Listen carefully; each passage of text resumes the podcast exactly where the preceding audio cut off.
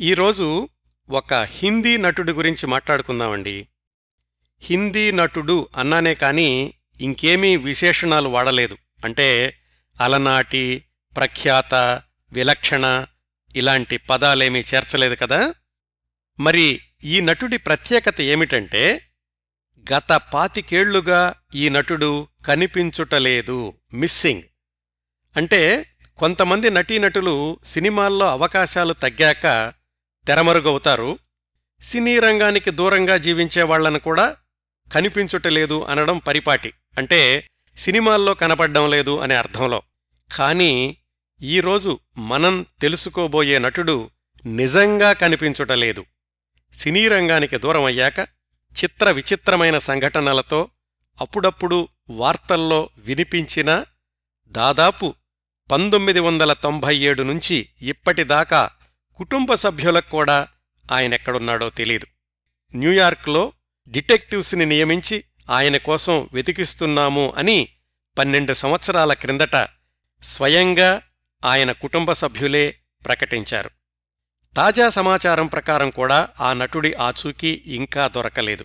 బహుశా ఇలాంటి వర్గానికి చెందిన ఒకప్పటి ప్రముఖ హిందీ నటుడు ఆయనొక్కళ్ళే అయ్యుండాలి. ఇంకా ముందుకు వెళ్ళబోయే ముందు ఆయన పేరు చెప్పేస్తాను.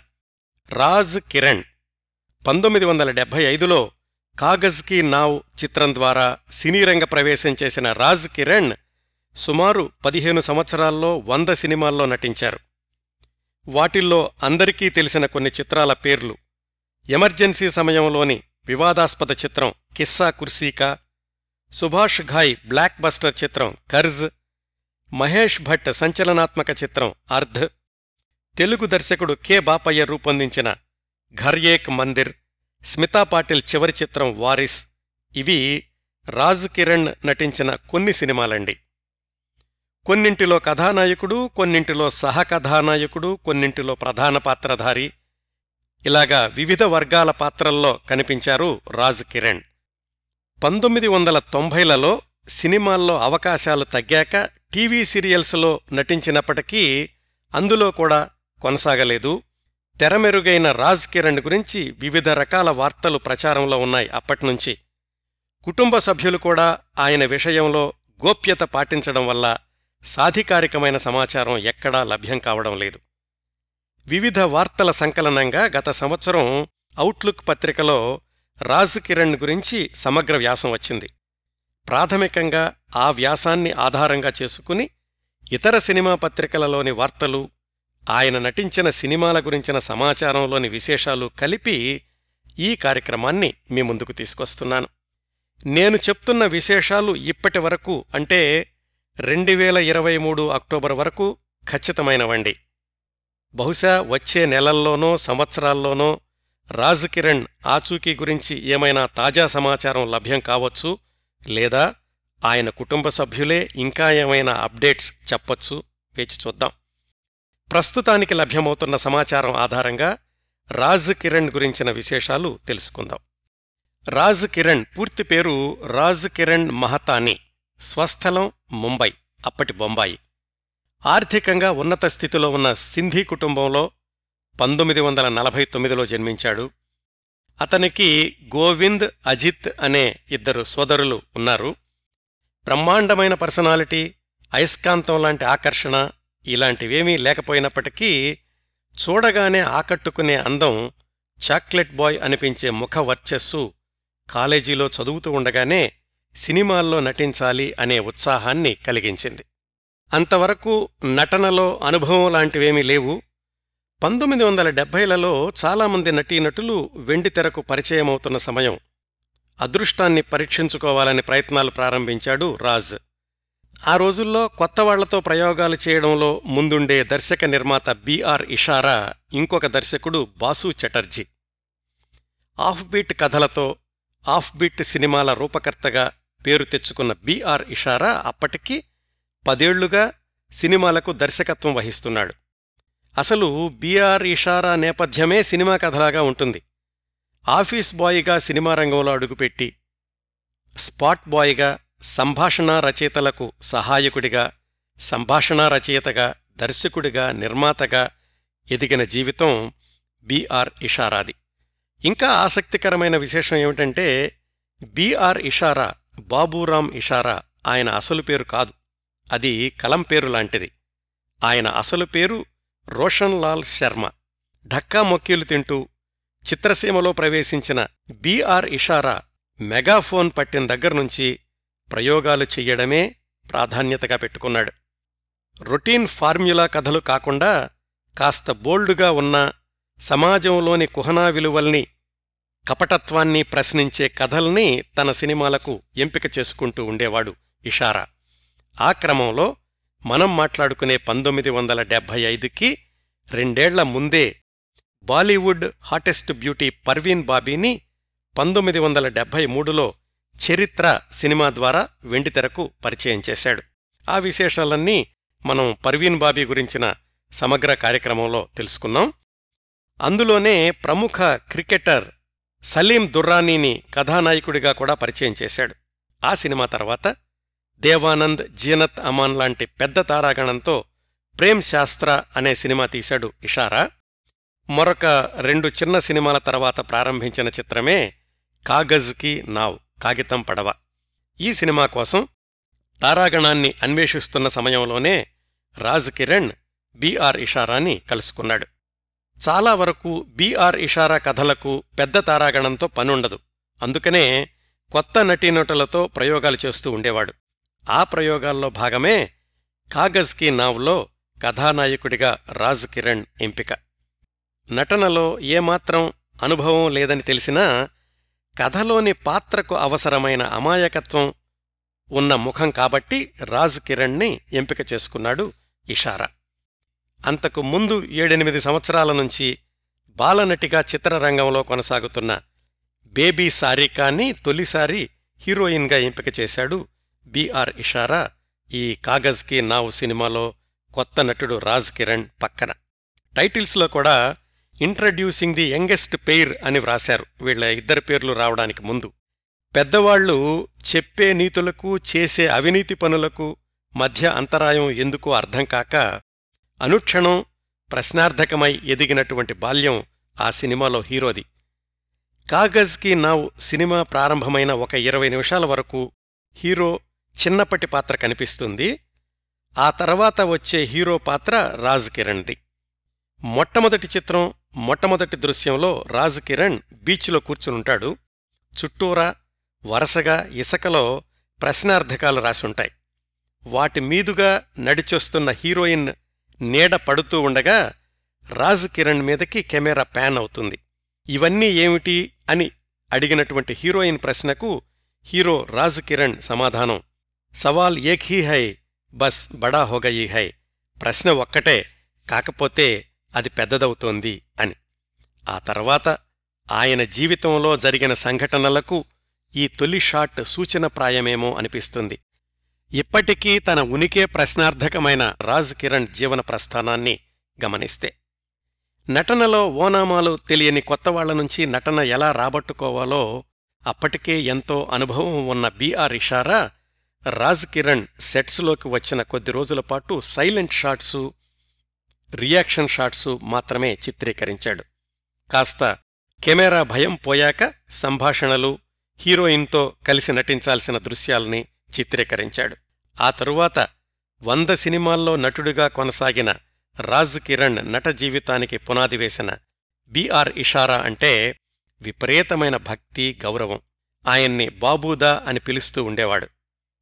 పంతొమ్మిది వందల డెబ్భై ఐదులో విడుదలైన కాగజ్కి నావ్ ప్రేక్షకుల్ని అంతగా అలరించలేకపోయింది పరాజయం పాలైన చిత్రమే అని చెప్పుకోవాలి.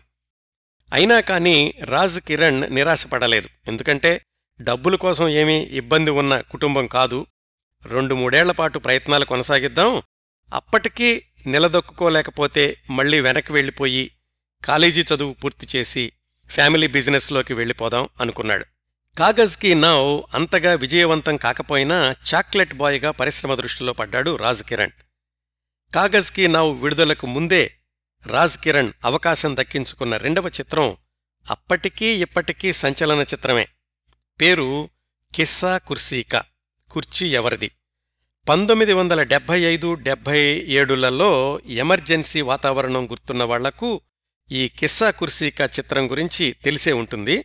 పంతొమ్మిది వందల డెబ్బై ఐదు మార్చ్ ఏప్రిల్ ప్రాంతాల్లో నిర్మాణం పూర్తయిన కిస్సా కుర్సీకా సృష్టించిన సంచలనం బహుశా భారతదేశ చలనచిత్ర చరిత్రలో ఏ సినిమా విషయంలోనూ జరిగుండదు. ఎమర్జెన్సీ ప్రారంభం కావడానికి ముందే సంజయ్ గాంధీ ఇందిరాగాంధీల ఒంటెత్తు పోకడలను విమర్శిస్తూ తయారైనటువంటి చిత్రం కిస్సా కుర్సీకా. దీనిలో ఆదర్శభావాలున్న యువకుడి పాత్ర రాజ్ కిరణ్ది అయితే ఆ సినిమా మొదట్లోనే సెన్సార్ చిక్కుల్లో పడింది. దాదాపుగా యాభై ఒక్క కత్తిరింపులు చెప్పారు సెన్సార్ వాళ్ళు ఈలోగా ఇందిరాగాంధీ దేశవ్యాప్తంగా ఎమర్జెన్సీ విధించారు. ఇంకా కిస్సా కుర్సీకా సెన్సార్ సంఖ్యల నుంచి బయటకొచ్చే అవకాశాలు కనిపించలేదు. అంతేకాకుండా ఆ సినిమా ప్రింట్లు ఒరిజినల్ కాపీతో సహా అన్నింటినీ సంజయ్ గాంధీ బృందం స్వాధీనం చేసుకుని ధ్వంసం చేసేశారు. ఆ తర్వాత రెండేళ్ళకి జనతా ప్రభుత్వం వచ్చాక మళ్ళీ సినిమాని రీషూట్ చేసి పంతొమ్మిది వందల డెబ్భై ఎనిమిదిలో విడుదల చేశారు. ఇప్పటికూడా యూట్యూబ్లో ఉంది ఈ రెండో వర్షన్ కిస్సా కుర్సీకా. దానిలో మీరు రాజ్ కిరణ్ని చూడొచ్చు. రాజ్ కిరణ్ రెండో సినిమాకి ఇంత చరిత్ర ఉందండి. పంతొమ్మిది వందల ఎనభై వరకు రాజ్ కిరణ్ సినీ జీవితం కాస్త నెమ్మదిగా కొనసాగింది. ఆ తొలి సంవత్సరాల్లో రాజ్ కిరణ్ నటించిన ఇంకొక చిత్రం పంతొమ్మిది వందల డెబ్భై తొమ్మిదిలో విడుదలైన శిక్ష. ఇది తెలుగు నేరము శిక్షాకి రీమేక్.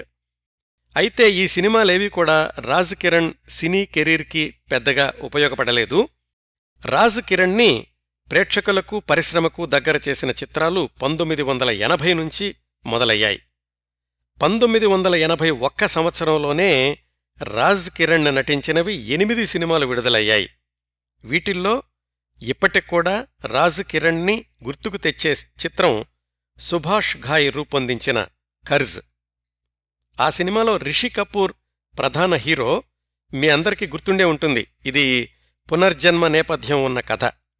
దీనిలో రాజ్ కిరణ్ పాత్ర సినిమా ప్రారంభంలో కొంచెంసేపే ఉంటుంది. ఆ పాత్ర మరణించాక పునర్జన్మ రిషి కపూర్ అన్నమాట. రిషి కపూర్ పాత్ర సినిమా అంతా కొనసాగుతుంది సహజంగానే. అయినా కాని కనిపించని రాజ్ కిరణ్ ఛాయలు కూడా ఈ సినిమా చూస్తున్న ప్రేక్షకుల్ని వెంటాడుతూ ఉంటాయి. అందుకే కర్జ్ సినిమాలో ఆయన పాత్ర నిడివి ఎంతసేపు అనే అంశంతో సంబంధం లేకుండా ఆ సినిమా పేరు చెప్పగానే రాజ్ కిరణ్ గుర్తొస్తాడు.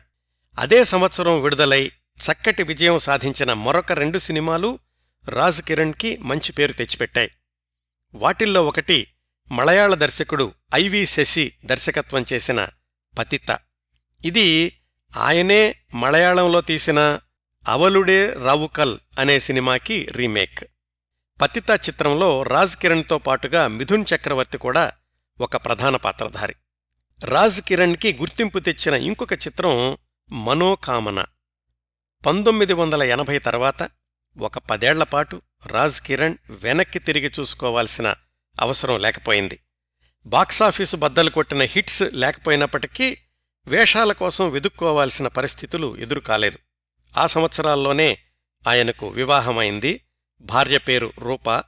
తరువాత రోజుల్లో వారికో అమ్మాయి జన్మించింది. పేరు రిషిక. పంతొమ్మిది వందల ఎనభై దశాబ్దంలో రాజ్ కిరణ్ నటించిన సినిమాల్లో కొన్నింటిని గుర్తు చేసుకుందాం.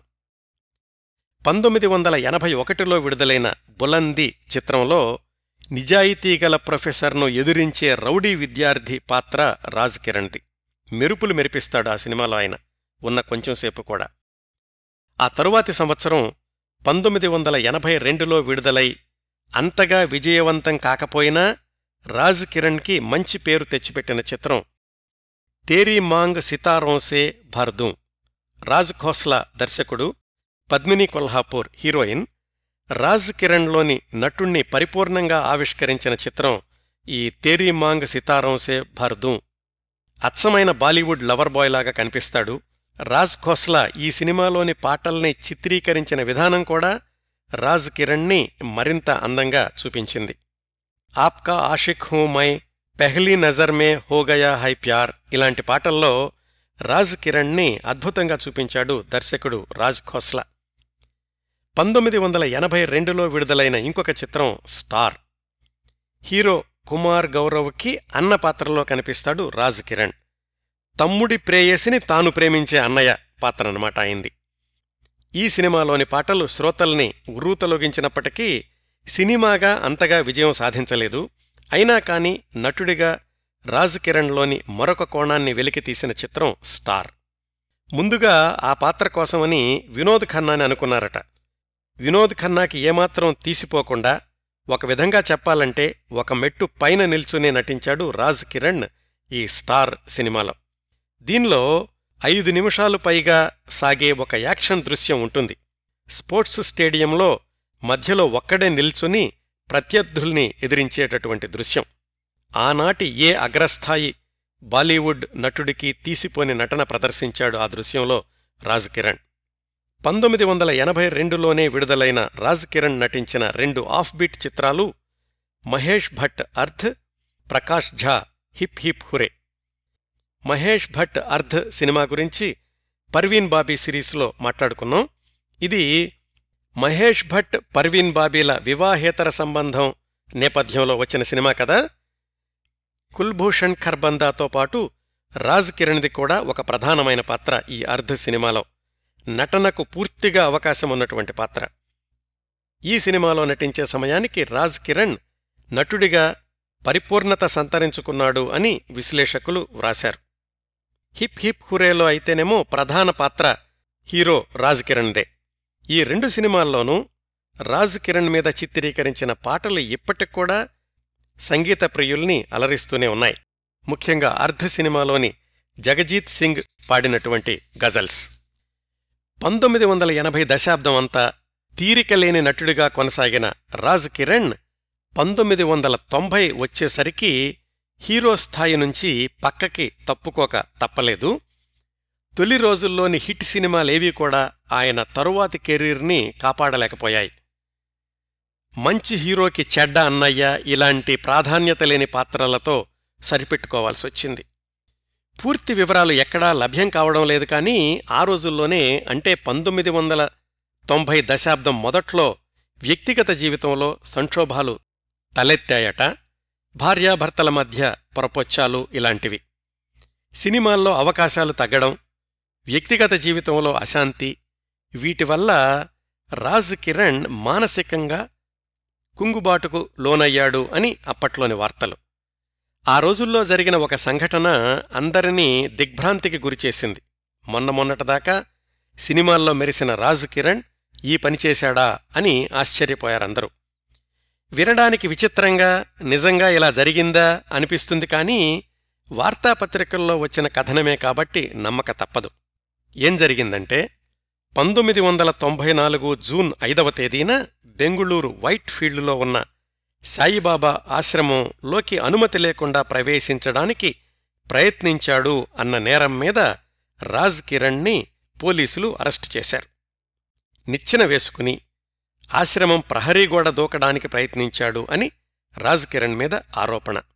ఆశ్రమంలో సెక్యూరిటీ గార్డులు రిపోర్టు చేయడంతో పోలీసులు అరెస్టు చేశారు. అరెస్టు చేశాక ఎవరు ఈ వ్యక్తి అని ఆరా తీస్తే తెలిసింది ఆయనే ప్రముఖ బాలీవుడ్ నటుడు రాజ్ కిరణ్ అని. సహజంగానే జైల్లో పెట్టారు. ముప్పై నాలుగు రోజులు జైల్లోనే ఉండిపోయాడు. వాళ్ళ నాన్న బొంబాయి నుంచి వచ్చి బెయిల్ మీద రాజ్ కిరణ్ని విడిపించుకుని వెళ్ళారు అప్పటికే రాజ్ కిరణ్ భార్యా కూతురుతో నివసించడం లేదని వాళ్ళ నాన్న చెప్పినట్లు పత్రికల్లోని వార్తలు. కేసు కోర్టుకెళ్ళింది.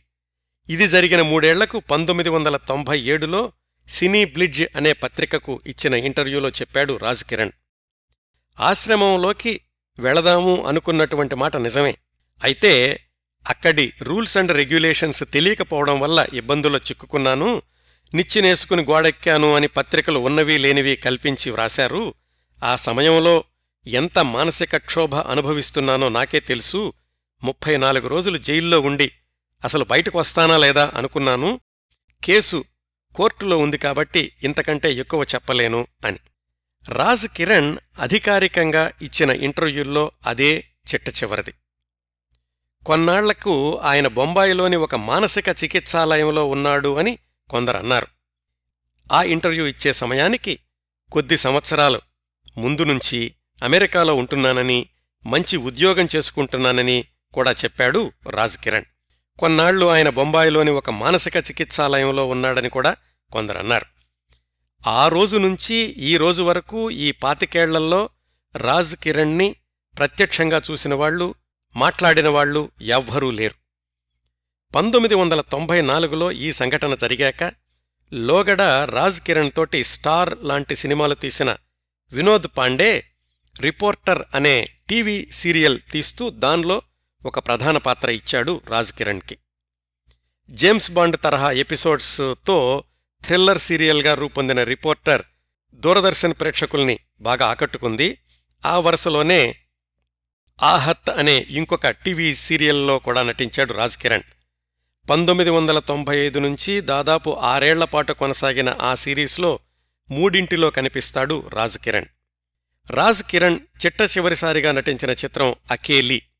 ఆసక్తికరంగా ఈ సినిమా తమిళ నటుడు మాధవన్కి మొట్టమొదటి హిందీ చిత్రం. దీంట్లో మాధవన్కి ఆఫీసు బాస్గా కనిపిస్తాడు రాజ్ కిరణ్. ఆ పాత్ర అతిథి పాత్ర టైటిల్స్లో కూడా ఆత్మీయ అతిథి రాజ్ కిరణ్ అని వేశారు. అయితే దురదృష్టం పంతొమ్మిది వందల తొంభై ఏడులో నిర్మాణమై పంతొమ్మిది వందల తొంభై తొమ్మిదిలో సెన్సార్ కార్యక్రమాలు పూర్తి చేసుకున్న ఈ అకేలీ చిత్రం థియేటర్లలో విడుదల కాలేదు. పదిహేను సంవత్సరాల తర్వాత రెండు వేల పద్నాలుగులో యూట్యూబ్లో డైరెక్ట్గా విడుదలయ్యింది. ఇప్పటికి కూడా మీరు ఆ సినిమాను చూడొచ్చు. రాజ్ కిరణ్ని ఆ సినిమాలో పోల్చుకోవడం కాస్త కష్టమే. అయితే తాను చివరిసారిగా నటించిన ఈ చిత్రాన్ని రాజ్ కిరణ్ చూసుకున్నాడో లేడో కూడా తెలీదు. ఎందుకంటే అసలు ఆయన ఎక్కడున్నాడో ఎవరికీ తెలియదు కాబట్టి. పంతొమ్మిది వందల తొంభై ఏడు తర్వాత రాజ్ కిరణ్ అమెరికా వెళ్ళిపోయినట్లు వార్తలొచ్చాయి. బొంబాయిలో అయితే లేడు. ఆయన సోదరులు అమెరికాలోనే స్థిర నివాసం ఏర్పరచుకోవడం వల్ల రాజ్ కిరణ్ కూడా వాళ్ళ దగ్గరకు వెళ్ళాడు అని కొంతమంది నమ్మకం. సినిమాల్లో నటించేటప్పుడు కూడా ఆయన వ్యక్తిగత వివరాలు ఎవరికీ తెలిసేవి కాదు. ఒకసారి తెరమరుగయ్యాక పరిశ్రమలో ఎవరూ రాజ్ కిరణ్ గురించి పట్టించుకోలేదు. కొత్త సినిమాలు కొత్త తరం కొత్త వేగం. ఎవరైనా తెరమీద మెరిసినంతకాలమే కదా? ఓ పదేళ్ళ తర్వాత రాజ్ కిరణ్ న్యూయార్క్లో క్యాబ్ డ్రైవర్గా పనిచేస్తున్నాడు అని కొన్ని వార్తలొచ్చాయి. అప్పటికే ఆయన వయసు అరవై సంవత్సరాలు. ఇది నిజమో అబద్ధమో కూడా తెలీదు. కాస్త నిర్ధారణగా రాజ్ కిరణ్ గురించిన సమాచారం తెలిసిన సంఘటన రెండు వేల పదకొండులో జరిగింది. రెండు వేల పదకొండు మే ముప్పై ఒకటి సంచిక టైమ్స్ ఆఫ్ ఇండియాలో వచ్చినటువంటి వార్త ప్రకారం రాజ్ కిరణ్తో కలిసి కొన్ని సినిమాల్లో నటించిన దీప్తి నావెల్ రెండు వేల పదకొండు ఏప్రిల్లో ఫేస్బుక్లో ఒక పోస్టు వ్రాశారు. మా మంచి మిత్రుడు రాజ్ కిరణ్ కోసం గత పదేళ్ళు పైగా వెతుకుతున్నాం ఎవరో అన్నారు న్యూయార్క్లో క్యాబ్ డ్రైవర్గా కనిపించారని నిజానిజాలు తెలుసుకోవాలని ప్రయత్నిస్తున్నాం ఎవరికైనా తెలిస్తే చెప్పండి అని. ఖర్జ్ సినిమాలో రాజ్ కిరణ్ పునర్జన్మ పాత్రలో నటించిన రిషి కపూర్ రెండు వేల పదకొండు మేలోనే ఒక వార్త చెప్పారు. ఇటీవలే నేను అమెరికా వెళ్ళాను నా ప్రియమిత్రుడు రాజ్ కిరణ్ ఆచూకీ ఏమైనా దొరుకుతుందేమోనని వాకబు చేస్తే ఒక శుభవార్త తెలిసింది. రాజ్ కిరణ్ సజీవంగానే ఉన్నాడని వాళ్ళ తమ్ముడు గోవింద్ ఫోన్ నంబర్ తెలుసుకుని అతనితో మాట్లాడాను. అతను చెప్పాడు రాజ్ కిరణ్ అట్లాంటాలోని ఒక మానసిక చికిత్సాలయంలో ఉన్నాడు అని. అక్కడే ఏదో పని కూడా చేస్తూ తన వైద్యం కోసం అయ్యే ఖర్చుల్ని తనే సంపాదించుకుంటున్నాడు అని నేనైతే కలుసుకోలేకపోయాను. కానీ నా మిత్రుడు ఎక్కడో ఒకచోట క్షేమంగా ఉన్నందుకు తృప్తిగా ఉంది అని. ఈ వార్త చాలా పత్రికల్లో వచ్చేసింది. అయితే దీనికి ఇంకొక మలుపు ఏమిటంటే ఈ వార్త దావానలంలా పాకిపోయినటువంటి కొద్ది నెలలకి రాజ్ కిరణ్ కుమార్తె రిషిక ఇంకొక పత్రికా ప్రకటన విడుదల చేశారు. మా నాన్న గురించి వస్తున్న వార్తలు చూస్తున్నాం. వాటిల్లో నిజం లేదు. మా నాన్న ఆచూకీ కోసం మేము కూడా పదిహేనేళ్ళుగా వెతుకుతున్నాం. సిఐడీల్ని కూడా నియమించాం. న్యూయార్క్ పోలీసుల సహాయం తీసుకుంటున్నాం. మా కుటుంబ సమస్యలేవో మాకున్నాయి. ఇది పూర్తిగా మా వ్యక్తిగత సమస్య మా కుటుంబ సమస్య. దయచేసి మా వ్యక్తిగత సమస్యల్ని బజారుకేడ్చకండి మా నాన్న ఎక్కడున్నా ఇలాంటి వార్తలు చూస్తే ఆయన కూడా హర్షించడు అని. దీంతోటి రాజ్ కిరణ్ గురించిన సమాచారం గురించి మరింత సందిగ్ధత ఏర్పడింది.